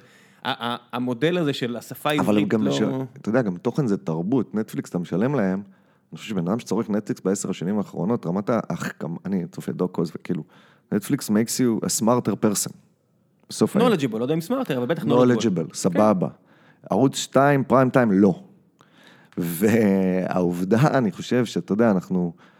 אנשים חושבים שלי, מה להיכנס לפוליטיקה? זה הכל רקוב שם, ואתה צריך שנוני מוזס יאהב אותך, ואם לא, זה ששלדון, כלום שם, מה זה להיכנס לפוליטיקה? הגוף רקוב במהות שלו, בתשתית שלו. אבל זה בדיוק כמו שאמרת, המשפט הזה שאמרת, אתה צריך שנוני יאהב אותך, אם תעשה גוף תוכן מספיק חזק אלטרנטיבי, אולי כבר לא נצטרך שנוני יאהב את המתחרה. היום זה כבר, אה, אתה יודע, יש לך את ישראל היום, אנחנו העיתון הגדול במדינה, ברור, שכרתם הכי הרבה משאיות. כאילו, כל הבדיחה הזאת של היום אתה, אני חושב שכל עולם המדיה וכל התמיכה שלו וכל השלטון, וזה לא משנה להיכנס כבודד למקום הזה, אתה, אתה יודע, יש לך תמיד זוכר את אה, עמי איילון, תמיד היה נראה לי בחור סביר, ואיך הוא טבע שם בתוך ה... אנשים סבירים. אמנון ליפקין שחק, עמי איילון, הרבה מאוד גנרלים ש... סוף גנרלים. שחשבו שיש אה, נחשים בקריה. לא, זה, אה, יש פה אינפרסטרקצ'ר שהוא, שהוא בעייתי, ואני חושב שבסוף היום, הוא לא קשור לימין שמאל בכלל, הוא קשור לאמת. ולטרולים, יש טרולים בשני הצדדים, דרך אגב, זה כאילו, כל היכולת לגרום לאנשים לחשוב ולפקפק, אני חושב, בהיחלשות. אה, כי זה מסוכן. ואם הייתי יכול לתרום... זה פוגע בלמכור פרסומות, מה קרה לך? זה פוגע בלמכור פרסומות מצד אחד. ביכולת למכור פרסומות. ומצד שני, זה גם, אה, אתה יודע, אנשים יכולים לצאת להפגנה חס וחלילה, זאת אומרת, יש פה הרבה סיכונים. קשה לעשות מונטיזציה להפגנות. אה? כן. טוב, בנימה זו, אה, נסיים את הפרק, ולפני שנסיים את הפרק, אני רק אתן לך את הבמה להמליץ על כל דבר שבא לך להמליץ עליו. מן הסתם הומיז, אם אתה רוצה לפרסם, אז איפה אפשר להגיע לזה, איפה אפשר להוריד, מה, לצרוך וכו' וכו' וכו', וכל המלצה אחרת שיש לך. באתי לא מוכן. זה לא אתה אשם, זה אני אשם, אני לא אעזור כמה פרקים אני אעשה את השטות הזאת, אני לא אכין את האורחים כהלכה. אני אגיד... כל דבר שאתה רוצה, נשים לינקים. לא, אין לי מה להמליץ. אין לנו רגולציה, איזה יופי. אין לי מה להמליץ על המסתרים. אם יש לכם חברים בניו יורק, תגידו להם שיורידו אותם, ועוד מעט בברלין, ואם יש לכם חברים צרפתים בישראל, אז עוד מעט תגידו להם שיורידו אותם, אבל אין לי, אין לי באמת אה, משהו להמליץ. אני אמליץ דבר כזה, אני אמליץ לאנשים, אמ, אני אגיד לך מה אני אמליץ, זה נוגע לשיחתנו. אני חושב שאנשים צריכים לשלם על תוכן. אני חושב שאם אנשים רוצים לעשות משהו טוב, וכן, והארץ טרולים, ומקור ראשון אה, יותר מדי, זה לא משנה. יש היום שתי תעשיות, יש תעשייה שעושה אופירה אסייג והאח הגדול בשביל לעשות פרסומות, ויש תעשיות שעושות תוכן ותלויות בכסף, בין אם זה בלוגים קטנים, בין אם זה נטפליקס, בין אם זה לא משנה מה. אני ממליץ לאנשים לשלם על תוכן. תשלמו מה שחשוב לכם. כן, תשלמו על תוכן. אתה יודע, אם מחר אני מכין, מקים רשת קפה ומוכר קפה בחינם בכל ישראל וזה, אתה לא, אתה לא תכניס את הילד שלך ותתן לו לשתות אה, קפה, אתה תגיד, אוקיי, מה יש בקפה? למה זה חינם? חשוד. אז אני אומר לאנשים, תשלמו על תוכן, זה, באיזשהו מקום זה ייתן, אתה למשל, אתה עושה את זה, אתה עושה את בכל מקום נתון, לא, לא, לא, לא, לא. אני פריבילגי, אני אומר את זה. בסדר, אתה עושה את זה כתחביב. אני יכול גם, כי יש לי, כן, אני צריך לשלם את המשרד, נכון. ואני יכול לסדר את היום שלי ככה שאני... אבל אם אנחנו שני ילדים בני 21 מתל אביב, שרוצים לבוא ולכעוס ולעשות פודקאסט וצריכים כסף, וזה כאילו, מה, הרבה יותר קשה. אי אפשר. הרבה יותר קשה. נכון. שישלמו על תוכן. נסיים בנימה זו. תודה רבה בן אדם, נתראה בשבוע הבא. ביי ביי.